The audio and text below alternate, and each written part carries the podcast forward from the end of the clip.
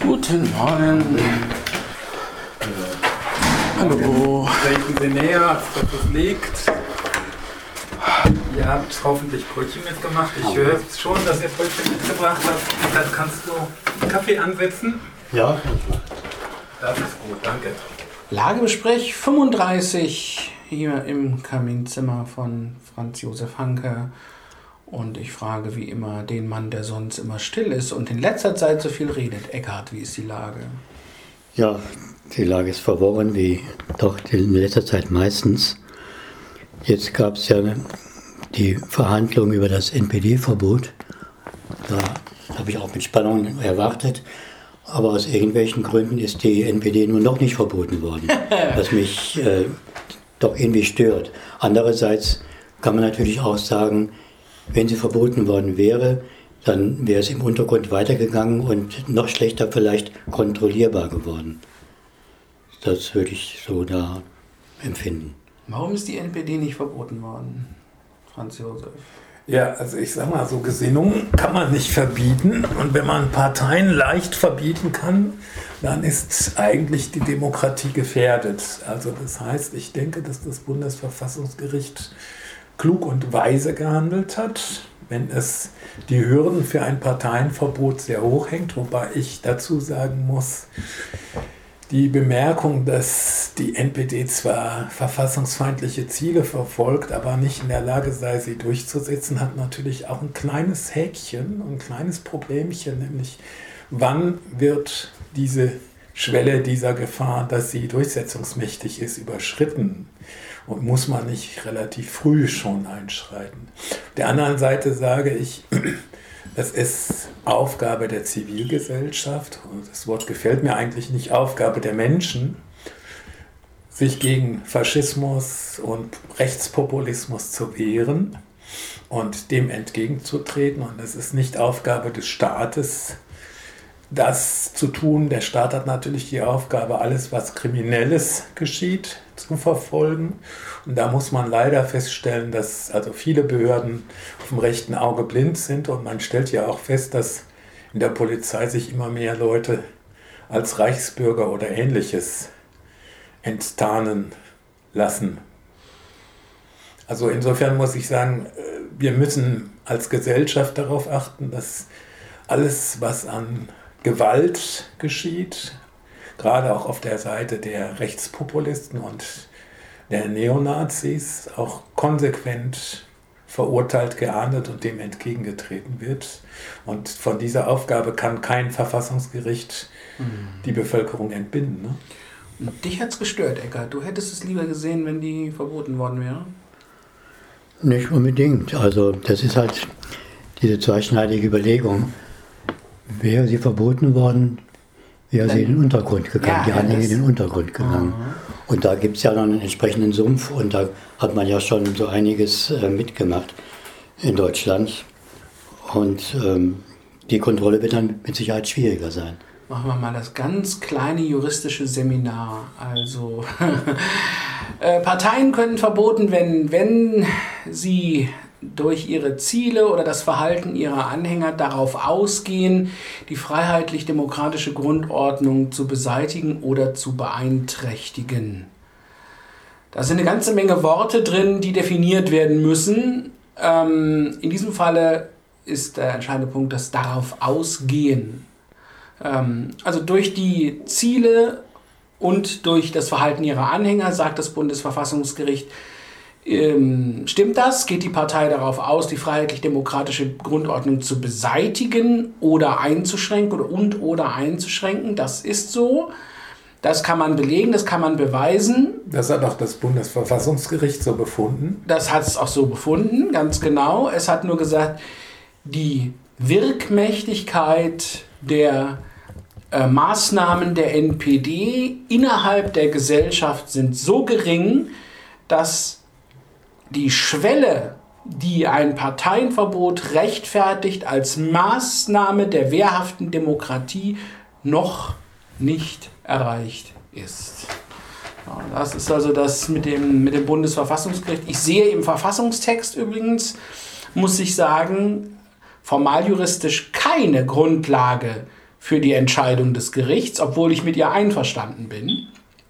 Denn eigentlich kann als Maßgabe nur das Verhalten und die Ziel, die Verhalten der Anhänger und die Zielsetzung, so steht es im Grundgesetz, äh, als Maßgabe in Frage kommen. Nicht die Frage, ob diese Partei mächtig genug ist, ihre Ziele auch durchzusetzen oder nicht. Das gibt der Verfassungstext meiner Ansicht nach nicht her. Das gibt aber der Verhältnismäßigkeitsgrundsatz her.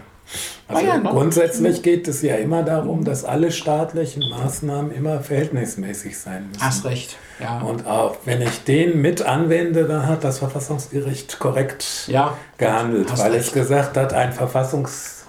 Äh, ein, ein Parteienverbot wäre hier nicht verhältnismäßig, nicht verhältnismäßig, weil man mit Kanonen auf Spatzen schüsse. Weil ich dazu sagen muss, es gibt natürlich drei Punkte, die man bedenken muss. Das eine ist, es gibt Finanzen, die die NPD als Partei abzockt, wobei das Verfassungsgericht den Hinweis gegeben hat, dass der Steuerzahler verfassungsfeindliche Parteien nicht finanzieren muss. Das heißt, das Parteiengesetz könnte geändert werden. Ich bin da auch ein bisschen skeptisch, da müsste man nochmal drüber diskutieren. Das Zweite, was ich als Problem sehe, ist natürlich, dass wir auch viele Menschen haben, die aufgrund irgendwelcher persönlicher Bedingungen, seien sie meinetwegen homosexuell, seien sie Nachfahren von Menschen jüdischen Glaubens oder der Personen, die als Juden eingestuft worden sind von den Nazis oder von anderen Volks- oder Personengruppen, die von den Nazis verfolgt worden sind. Für diese Menschen ist es schon sehr unerträglich, dass diese Partei weiterhin existiert, weil ich denke, diese Menschen finden da zu Recht sich selber als bedroht, wenn diese Partei wirken kann. Und insofern denke ich, auch diesen Gesichtspunkt muss man natürlich immer mit betrachten. Also neben der Frage der Wirkmächtigkeit mhm. zur Abschaffung der Verfassung geht es auch um die Frage, wie weit eine bestimmte politische Richtung auch wirklich Menschen bedroht und dass sie das tut, das hat auch das Bundesverfassungsgericht festgestellt. Also dass es Menschen in ihrer Menschenwürde herabsetzt und dass die NPD eine Nachfolgerin der NSDAP Position ist, das hat es in einem Urteil ausdrücklich festgestellt. Ne? Und es gibt noch einen dritten Punkt, den man vielleicht dabei erwähnen sollte. Ähm, das Bundesverfassungsgericht ist ausdrücklich abgerückt von seinen Entscheidungsgrundsätzen beim KPD-Verbotsurteil. Ausdrücklich, steht drin, habe ich gelesen. Ähm, ich habe das ganze Urteil, muss ich sagen, noch nicht gelesen. Es hat äh, über 300 Seiten und das ist, ähm, das habe ich mir noch nicht angetan. Aber ich habe mal die Zusammenfassung gelesen äh, und es ist tatsächlich so, es rückt von den Grundsätzen ab, dass bei der KPD, da hat sie nämlich gesagt, ja, auch wenn sie derzeit nicht die Chance hat, ihre äh, Zielsetzungen umzusetzen, das spielt für die Frage des Verbots keine Rolle. Das Bundesverfassungsgericht hat gesagt, das war der Kalte Krieg, davon äh, gehen wir ab. Das muss aber ein Schlag ins Gesicht der Kommunisten sein, muss man mal deutlich sagen, dass für eine rechtsradikale Partei von diesen Grundsätzen abgegangen wird. Das ist ein Problem, was ich ohnehin habe, dass ich sage, es gibt die Tendenz, das habe ich eben schon gesagt, dass zum Beispiel Polizei auf dem rechten Auge blind ist manchen mag es so vorkommen, als ob das Bundesverfassungsgericht das möglicherweise auch sei. Und wie gesagt, es gibt diese Frage der Finanzierung. Und wenn zum Beispiel das Bundesverfassungsgericht feststellt, man könnte die Parteienfinanzierung ändern, der Bürger müsse nicht hinnehmen, dass verfassungsfeindliche Parteien äh, von seinen Steuergeldern finanziert werden, dann stellt sich natürlich die Frage, wie kann ein Parteiengesetz aussehen, dass diese Fragestellungen juristisch sauber regelt. Und mein Standpunkt ist, ohnehin sind alle Parteien, alle viel zu stark vom Staat alimentiert. Also ich finde, dass die Parteien sich inzwischen die Steuergelder einverleibt und eingesackt haben. Und ich finde, dass die Parteienfinanzierung von allen Parteien kritisch daraufhin überprüft werden muss, dass man zwar durchaus eine Wahlkampfkostenrückerstattung den Parteien gibt, da bin ich tendenziell dafür, Allerdings ist dann die Frage, wie hoch die sein soll. Mhm. Und zweitens bin ich aber der Meinung, dass die Arbeitsfähigkeit in Parlamenten natürlich durch entsprechende Ausstattung auch gewährleistet sein muss. Da bin ich auch dafür. Aber viele, viele andere Dinge, die inzwischen an Parteienfinanzierung laufen, die finde ich sehr problematisch.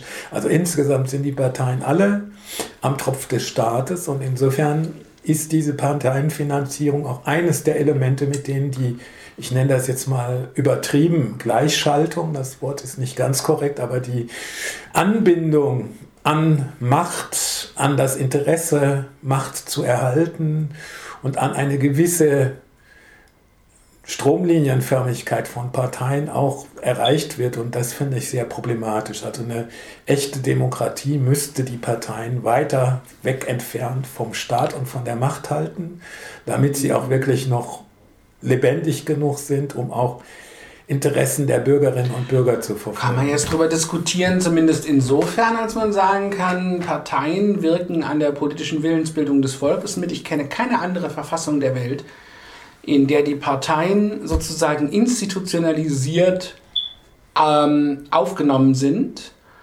Ähm, die Verfassungen, die ich gelesen habe, kennen so etwas tatsächlich alle nicht.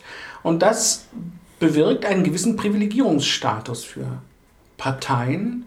Ich bin natürlich deiner Meinung, man müsste die Parteienfinanzierung überarbeiten, aber Parteien haben einen verfassungsrechtlich garantierten Status.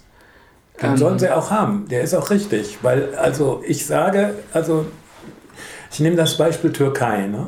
Mhm. In der Türkei wurden zum Beispiel äh, die, wurde die Immunität von Abgeordneten aufgehoben. Mhm. Ein sehr problematischer Schritt, weil die Immunität ist eine gesellschaftlich, politisch erkämpfte Errungenschaft zum Schutz der freien Meinungsäußerung von Politikern mhm. in Parlamenten. Mhm. In der Türkei werden Parteien mehr oder weniger rausgeekelt, kaputt gemacht, um eine Alleinherrschaft von äh, dem türkischen Präsidenten Erdogan. Recep Tayyip Erdogan zu erreichen. Und das ist eine Alleinherrschaft, sage ich jetzt. Und da muss ich sagen, natürlich müssen Parteien einen besonderen privilegierten Schutz genießen. Da bin ich massiv dafür und ich bin auch der Meinung, es ist richtig, dass das auch im Grundgesetz steht. Die andere Frage ist, wie der aussieht mhm. und vor allen Dingen die Frage, wie die Finanzierung der Parteien aussieht. Und da bin ich der Meinung, dass man alles mal kritisch unter die Lupe nehmen muss. Ist es zielführend? Ist es vertretbar? Dient es einer Entfaltung politischer Vielfalt? Oder ist es möglicherweise so, dass bestimmte Finanztöpfe und bestimmte Strukturen der Finanzierung, was ich in einigen Fällen so bewerte, die Vielfalt einengen? und die Parteien auf Linie bringen, mhm. nach dem Motto, wes Brot ich esse, das Lied ich singe. Das ist jetzt ein bisschen übertrieben. Und das andere ist, dass ich sage, wenn schon Parteien Geld vom Staat bekommen, dann muss ich auch die Frage stellen, dürfen sie dann überhaupt noch Großspenden aus dritter Hand bekommen. Ja, das ist der dann sage ich, also wenn Staatsknete, dann auf keinen Fall Großspenden. Also ich bin grundsätzlich der Meinung, das eine und das andere zusammen geht nicht. Aber die Parteien haben sich nach dem Motto, ich will alles und zwar subito, Hauptsache mein Wams wird dick und fett, ja, das alles einverleibt. Aber Großspenden dürfte auch da nicht gehen, ehrlich gesagt, was mich jetzt betrifft, wiederum, äh, aus demselben Grund, äh, wenn man die staatliche Parteienfinanzierung ändert. Also ja, auch Großspenden ja. finde ich ziemlich bescheuert eigentlich. Also Großspenden sind immer Korruption. Ja. Also sie haben immer zumindest den Hauch von Korruption. Also meiner Meinung nach sind Großspenden mhm. Korruption und Insofern sage ich, also auch dann, aber schon gar dann, wenn es Geld vom Staat gibt. Und ich bin nicht dagegen, dass die Parteien Geld vom Staat bekommen. Ich bin aber dagegen, dass sie so viel und auf so vielen verschiedenen Wegen Geld bekommen. Und ich bin der Meinung, dass das, was gegeben wird, kritisch dahingehend überprüft werden muss, welche Funktion es hat, welchem Zweck ja. es dient. Und zum Beispiel ist auch die Frage, ob Wahlkämpfe unbedingt so teuer sein müssen und ob sie unbedingt mit Werbeagenturen ja. durchgeführt werden mhm. müssen. Dann sage ich nur gut, also in Amerika gibt es irgendeinen Menschen, der nur mit Twitter seinen Wahlkampf führt. Aber ich glaube, der hat auch eine ganze Menge Geld da reingesteckt, trotz hm. alledem. Ne? Ja, und das, äh, ich denke, man muss auch einen Unterschied machen, und das ist das Letzte, was ich dazu auch sage, man muss auch einen Unterschied machen zwischen Parteien und Fraktionen. Also wenn die Wahlen gelaufen sind, eine Fraktionsfinanzierung halte ich für wichtig und auch notwendig. Du hast es eben auch gesagt, Parlamentsarbeit und so weiter. Aber, Aber auch die muss bestimmte Grenzen haben. Ja, natürlich. Also, also alles das muss immer einen Rahmen haben, bei dem klar ist, dass die Parteien nicht nur um der Gelder willen, mehr oder weniger, dann irgendwann äh, gezwungen oder darauf angewiesen sind, sich finanziell gütlich zu tun. Und ich nehme ein Beispiel, Sachsen-Anhalt zum Beispiel. Da war das so, dass zum Beispiel die AfD nachher äh, etwa 300 Parlamentsjobs zu vergeben mm, hatte ja, ja. nach der letzten Landtagswahl und äh, mit Kommunalwahlen allem Drums und Drans und sie hatte äh, nur 400 Mitglieder oder so. Das heißt, fast jedes Parteimitglied konnte schon darauf spekulieren, auch einen Job zu kriegen ja. über die Partei. Und da muss ich sagen, das ist für mich eine Perversion der Parteienfinanzierung. Also das NPD-Verbotsurteil, übrigens, was ja auf der anderen Seite wieder eine Blamage ist, ist jetzt das zweite Mal, dass die, äh, dieses NPD-Verbot abgelehnt worden ist. Das bröckelt, finde ich, auch wieder mal an der politischen Glaubwürdigkeit, obwohl es eine gute Entscheidung war. Aber ich glaube, in der öffentlichen Meinung bröckelt das massiv an der politischen Glaubwürdigkeit. Das, Dazu ja. möchte ich auch noch einen Satz sagen. Es war ja nur der Bundesrat diesmal. Ja, ja. Es ist ja gewarnt worden von diesem Schritt. Und ich muss sagen, also da muss man auch dann diejenigen Leute, die dieses Parteiverbotsverfahren angestrengt haben, noch äh, mal äh, wirklich kritisch zur Brust nehmen und sagen, ja, ihr hättet es wissen müssen. Ihr habt wirklich sehenden Auges einen Fehler gemacht. Und das Letzte dazu, könnte das jetzt ein bisschen salopp sagen, man konnte die NPD ja schon deswegen nicht verbieten, weil dann hätte man ja den Verfassungsschutz auflösen müssen oder viele äh, V-Leute arbeitslos gemacht. Also man muss ja sagen, äh, das war ja so das erste Mal, ist ja das Verbotsverfahren dadurch aufgehalten worden, dass massiv im Vorstand der NPD V-Leute des Verfassungsschutzes waren und das Bundesverfassungsgericht zu Recht gesagt hat, ist das eigentlich eine eigenständige Partei oder ist das nur ein ausführendes Organ des Verfassungsschutzes, ja. diese NPD? Und ich sage, es wurde dann jetzt groß beteuert, es seien alle V-Leute abgeschaltet oder abgezogen worden. Mhm. Die sind jetzt alle in die äh, AfD gegangen. Ne? Mhm. Aber äh, ich frage mich immer noch, also ist nicht eigentlich äh, der wichtigere Weg, anstatt Parteienverbote zu bewirken, ein Verbot oder eine Auflösung des Verfassungsschutzes zu erreichen. Und da plädiere ich sehr dafür, dass diese sogenannten Verfassungsschutzämter, die in Wirklichkeit alles andere tun, als die Verfassung zu schützen, dass die aufgelöst gehören. Ich habe gestern böswilligerweise auf Twitter geschrieben, es ist gut, dass die NPD nicht verboten wurde, aber die AfD hat ja noch Chancen, weil die ist wirkmächtiger. Also da kann man ja vielleicht irgendwann in ein, zwei Jahren nochmal debattieren. Dazu auch noch eine Anmerkung. Wir haben ja auch im letzten Jahr mit Katharina Nokun, Katascha, über das Thema AfD diskutiert und da kann man sich ja eine ganze Menge Argumente zur AfD anhören. Ich denke, das brauchen wir hier nicht weiter zu vertiefen, ja. aber ich glaube schon, dass es wichtig ist, dass diese Forderung, dass die Menschen, die Bürgerinnen und Bürger sich gegen rechte Tendenzen wehren müssen, sich auch wehren müssen dagegen, dass zum Beispiel rechter Terror von Reichsbürgern, von Leuten, die Flüchtlingsheime anzünden und, und, und, nicht geahndet wird oder jedenfalls nicht in dem notwendigen Maße geahndet wird, dass wir klar sagen müssen, das ist ganz wichtig, dass die Menschen sich ganz klar positionieren und eine Forderung, die Katascha erhoben hat, die mir ganz wichtig ist, auch die eigenen Ziele, die eigenen Utopien zu artikulieren. Also nicht immer hinterher zu hecheln, wenn irgendwelche Nazis oder Rechtspopulisten irgendwas vorgeben, sondern wirklich zu sagen, wie soll die Gesellschaft aussehen, die wir haben wollen. Das ist für mich das Allerwesentlichste und das Wichtigste, was sie an Aussage getätigt hat. Und das möchte ich hier einfach nochmal hinstellen und alle auffordern, sich alles weitere dann auf diesem Lagebesprech anzuhören, den wir mit ihr geführt haben. Ne? In diesen Tagen vor acht Jahren, kann ich mich daran erinnern, habe ich sehr viel äh, am Radio und am Fernseher gesessen und habe gesagt, jetzt haben wir Chancen und Möglichkeiten. Barack Obama wird US-Präsident. Übermorgen verlässt er dieses Amt. Ähm, sagt mir doch mal, fangen wir mit Eckhart mal wieder an, damit er auch mal wieder was sagt. Äh, acht Jahre Barack Obama. Was ist dir hängen geblieben? Bist du enttäuscht? Ähm, nicht direkt enttäuscht. Ich habe natürlich auch ein bisschen mehr erwartet. Er hat ja, äh, ja, sehr vollmundige Zusagen und Versprechungen damals von sich gegeben. Aber natürlich konnte ja nicht alles halten aufgrund der vielen Verstrickungen, äh, politisch, außen- und innenpolitisch und mit der Industrie. Also man kann nicht einfach so schalten und walten, äh, wie man sich das vielleicht wünscht, auch nicht, äh, wenn man sich den Weltfrieden auf die Fahne schreibt. Und das wird wahrscheinlich Trump auch noch erfahren. Mehr oder weniger schmerzlich, hoffe ich. Friedensnobelpreis für Obama, das war natürlich eine falsche Entscheidung, oder? Ähm, das sollte wohl auch ein Ansporn sein, äh, eine Art Vorgriff, Vorschusslorbeeren, die durchaus in der Euphorie zu erklären sind. Aber im Nachhinein war es dann wohl vielleicht doch nicht so ganz optimal. Ich nehme an, dass dein Urteil härter ist. Also ich sage erstmal so, einen Preis sollte man nicht für etwas bekommen, was man vielleicht tun könnte, sondern für das, was man definitiv getan mhm. hat.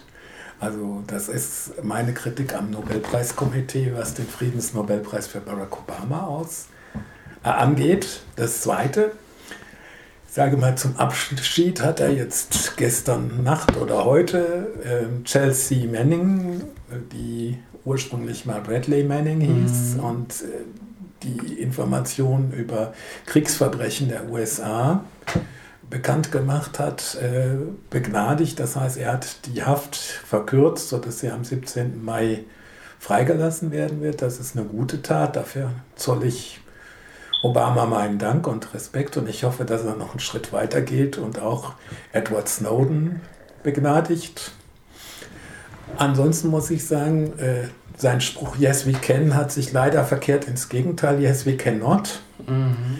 Und äh, das ist ja die Vorlage, die Steilvorlage gewesen für Wir schaffen das von Angela Merkel. Ne? Das ist ja so eine mhm. indirekte deutsche Übersetzung davon. Mhm. Aber bei ihm muss ich sagen, also man hat leider feststellen müssen, dass er viele Dinge nicht konnte. Entweder weil ihm trotz seiner scheinbaren Macht in vielen Bereichen die Hände gebunden waren, aber auch deswegen, weil er, glaube ich, auch in vielen Fällen sich auf die Seite derjenigen geschlagen hat, die letztlich bestimmte Dinge nicht wollten. Also man muss sagen, er hat den Drohnenkrieg intensiviert der USA.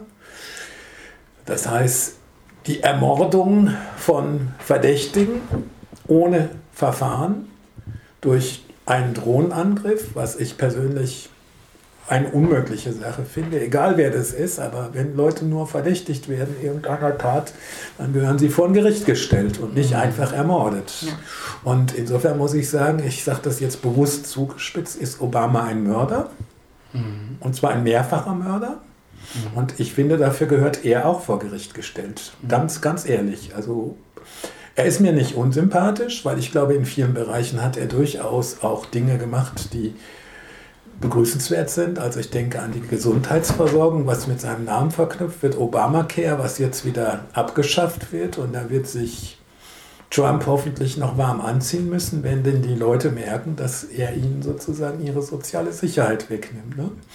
Ähm, Obama hat wirtschaftlich gute Daten geschaffen für die USA. Also er hat in einigen Bereichen durchaus erfolgreich agiert. Aber zum Beispiel sein Abzug der Truppen aus Afghanistan ist dann auf Dreiviertelweg stecken geblieben. Seine ursprüngliche Ankündigung von Friedenspolitik ist auch nur auf halbem Weg stecken geblieben. Und wie gesagt, diese Drohnenangriffe zum Beispiel oder die Arbeit der National Security Agency und der US-Geheimdienste ist ganz übel. Und diese Geheimdienste haben auch den Islamischen Staat, Daesh, ISIS oder wie immer sich dieses Terror diese Terrorbande nennen mag, mit hochgepäppelt. Und man muss das ganz klar sagen, also diese terroristischen Aktivitäten sind ein Ergebnis zu großem Teil einer Politik, für die Obama mitverantwortlich ist. Also ich will jetzt nicht behaupten, dass er der Urheber des Terrors sei, das wäre falsch. Aber seine Politik hat zu Gegenreaktionen geführt und hat das Aufkommen solcher Tendenzen mit begünstigt. Und das, finde ich, muss man sich klar machen, dass man andere politische Richtungen einschlagen muss, wenn man Frieden will. Und dass diese friedliche Politik, die Obama ursprünglich mal zu versprechen schien, von ihm selber offenbar nicht so ernst genommen worden ist, dass sie wirklich Erfolg gehabt hätte. Und ich glaube, in vielen Fällen hat er es auch nicht wirklich intensiv versucht. In, in einigen Bereichen, wie zum Beispiel Guantanamo Bay, das Gefangenenlager, da hat er sich bemüht, so gut er konnte. Und da muss man sagen, yes, we cannot oder no, we cannot. Also am Ende musste man feststellen, dass der sogenannte mächtigste Mann der Welt in diesem Punkt nicht wirklich so mächtig war, wie man sich das gedacht hatte. Aber ich finde schon, dass also die Bilanz sehr gemischt ausfällt. Und wie gesagt, also in Bezug auf den Drohnenkrieg gehört Obama für meinen Geschmack vor ein Gericht gestellt. Wusste, dass die Antwort härter ausfallen würde. Also ich mache jetzt mal einen auf Advocatus Obama. ähm, ähm, also Guantanamo, ich habe auch immer gedacht, warum passiert da nichts, warum passiert da nichts? Und ich sehe jetzt, so in seinen letzten Tagen, wo ihm keiner mehr was kann, dann überstellt er die Leute nach Oman zur Freilassung und so weiter. Ich frage mich, warum. Und ich glaube tatsächlich, No, we cannot ist ein guter Satz. Ich glaube, dass er in vielen Punkten gegen Lobbys gekämpft hat, die so stark waren, im Hintergrund natürlich gekämpft, nicht an der Vorderfront, dass er entsprechende Entscheidungen nicht hat umsetzen können. Also er hätte ja, gut, bestimmt. Also, wenn ich einhaken darf, auch wenn es unhöflich ist, mhm. aber ein Beispiel dafür ist die Waffenlobby, wo er auch ganz offen gegen die Waffengesetze äh, opponiert hat und wo er offenkundig einer zu mächtigen Lobby gegenüberstand, um das durchsetzen zu können. Und das war einer der positiven Punkte. Also die Art, wie er gegen die Waffenlobby angetreten ist, da muss ich sagen, da kriegt er von mir eine gute Der, der Punkt ist, dass man nicht immer Erfolg hat, selbst wenn man etwas versucht. Ich denke, da ist äh, Obama ein ganz entscheidendes Beispiel. Also er ist gescheitert in vielen Punkten. Das würde ich auch so sagen. Ich würde dir auch recht geben, was den Drohnenkrieg betrifft, wobei ich auch hier nicht sicher bin, wie viel von ihm selbst abgehangen hat. Ähm, und äh, das kann ich nicht beurteilen, aber ich schätze, da muss man ihm politisch auf jeden Fall die Verantwortung für mit in die Hand drücken. Dass das ursprünglich nicht sein Ziel war, glaube ich ihm. Äh, 2008 war das mit Sicherheit keine Geschichte, die er unbedingt gewollt hat, sondern er hat ja immer gesagt, wir müssen davon runter, von diesem Automatismus und es hat nicht funktioniert. Ähm, deswegen, also ich bin relativ sicher, was vor allem gescheitert ist, ist sein großes Werk, die Nation zusammenzubringen, das er unter anderem dadurch äh, versucht hat, dass er Republikaner in sein Kabinett genommen hat, ähm, was überhaupt nicht funktioniert hat, was dafür gesorgt hat, dass die rechte Falkenlobby viel, viel stärker war, als er das aushalten konnte. Und ich bin mir relativ sicher, wir werden von ihm wieder interessante, positive und friedliche Reden hören, wenn er seinen Präsidentenposten erstmal eine Weile hinter sich gelassen hat. Und während jemand, der sich an die Spielregeln hält, wie er oder, oder der gezwungen wird, sich an die Spiel oder an bestimmte Spielregeln zu halten, tatsächlich nicht so mächtig ist, wie das Präsidentenamt es eigentlich vorschreibt, wird jemand mit der großen Klappe von Donald Trump viel mächtiger sein. Äh, und das sieht man jetzt schon, weil er sich eben an die Regeln so nicht hält. Und äh, ich denke, das ist der große Unterschied zwischen den beiden. Hast du möglicherweise recht, also was Trump betrifft, da müssten wir noch ein bisschen orakeln. Ich weiß nicht, ob wir das jetzt hier tun sollen, aber vielleicht noch eine Anmerkung. In einem Punkt, glaube ich, wirst du recht behalten. In dem Moment, wo Obama erstmal vom Amt entfernt ist, wird er seine größte Fähigkeit, nämlich ein guter, mitreißender Redner zu sein, einsetzen. Und ich glaube, das wird ihn dann auch wieder stärken. Und ich muss sagen, ich habe ja während der Amtszeit von Jimmy Carter mitunter ja. über ihn gelästert, aber aus heutiger Sicht ja. muss ich sagen, was ich inzwischen alles über ihn weiß, muss ich sagen, das ist für mich einer der besten ja. US-Präsidenten gewesen. Mhm. Spätestens seit Kennedy, wenn überhaupt der Beste. Ähm, also mit Sicherheit ist es jemand, der vieles erreicht und bewirkt hat. Und ich denke, man wird im Nachhinein auch Obama noch ein paar Dinge zuschreiben, von denen wir heute noch gar nicht genau Bescheid wissen. Aber trotz alledem bleibt auch diese negative Seite und ich denke, das müssen wir uns klar machen. Wenn wir dann Trump erlitten haben, werden wir wahrscheinlich sagen, also dagegen war Obama Gold. Ich fürchte, das wird uns mhm. bevorstehen. Aber ich möchte eigentlich nicht mehr allzu viel zu Trump sagen, weil ich eigentlich denke, das kann dann nur ein Horrorgemälde werden. Kommen wir in zwei Wochen vielleicht, wenn wir auch die äh, Antrittsrede am Freitag, die werden wir ja wahrscheinlich alle in irgendeiner Form äh, hören. Wenn wir die gehört haben und dann so die ersten Tage erlebt haben, kommen wir ja vielleicht nochmal drauf zurück. Wir können ja an Trump letztlich nicht vorbei. Also das können wir nicht.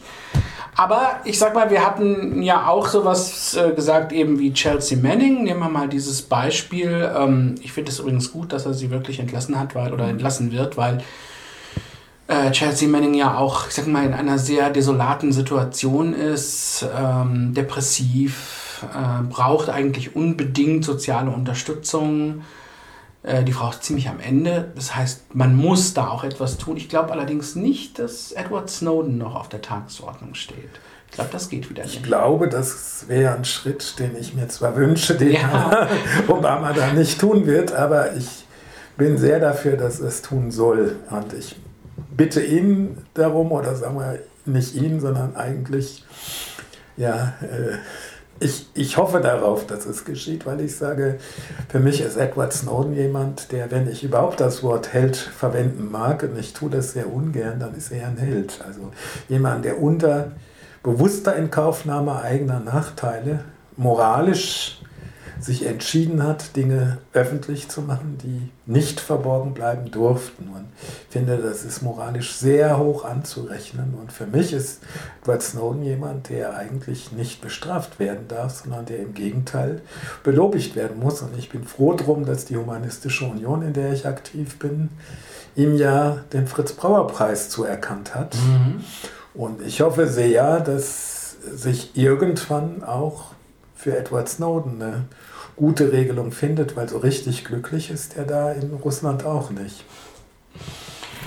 Ja, Russland wird ja auch wieder Thema werden. Ähm, ähm, eine interessante Sache heute haben wir gehabt in diesem Lagebesprech. Ich glaube, wir sind, oder hat jemand von euch noch was, was er unbedingt erzählen will? Nicht unbedingt. Also ich finde es auch sehr spannend, wie es nun mit Trump äh, sich anlässt. Vor allen Dingen auch, wie er sich mit Putin stehen wird. Aber da kann man eigentlich nur erstmal abwarten.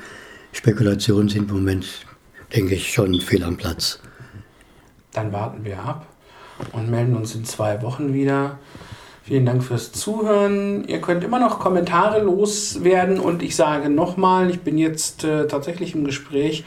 Es kann sein, dass unsere ähm, Podcast-Plattform demnächst umzieht. Dann gibt es eine neue Adresse für den Podcast, was zwar ein bisschen doof ist, was aber möglicherweise doch barrierefreier ist.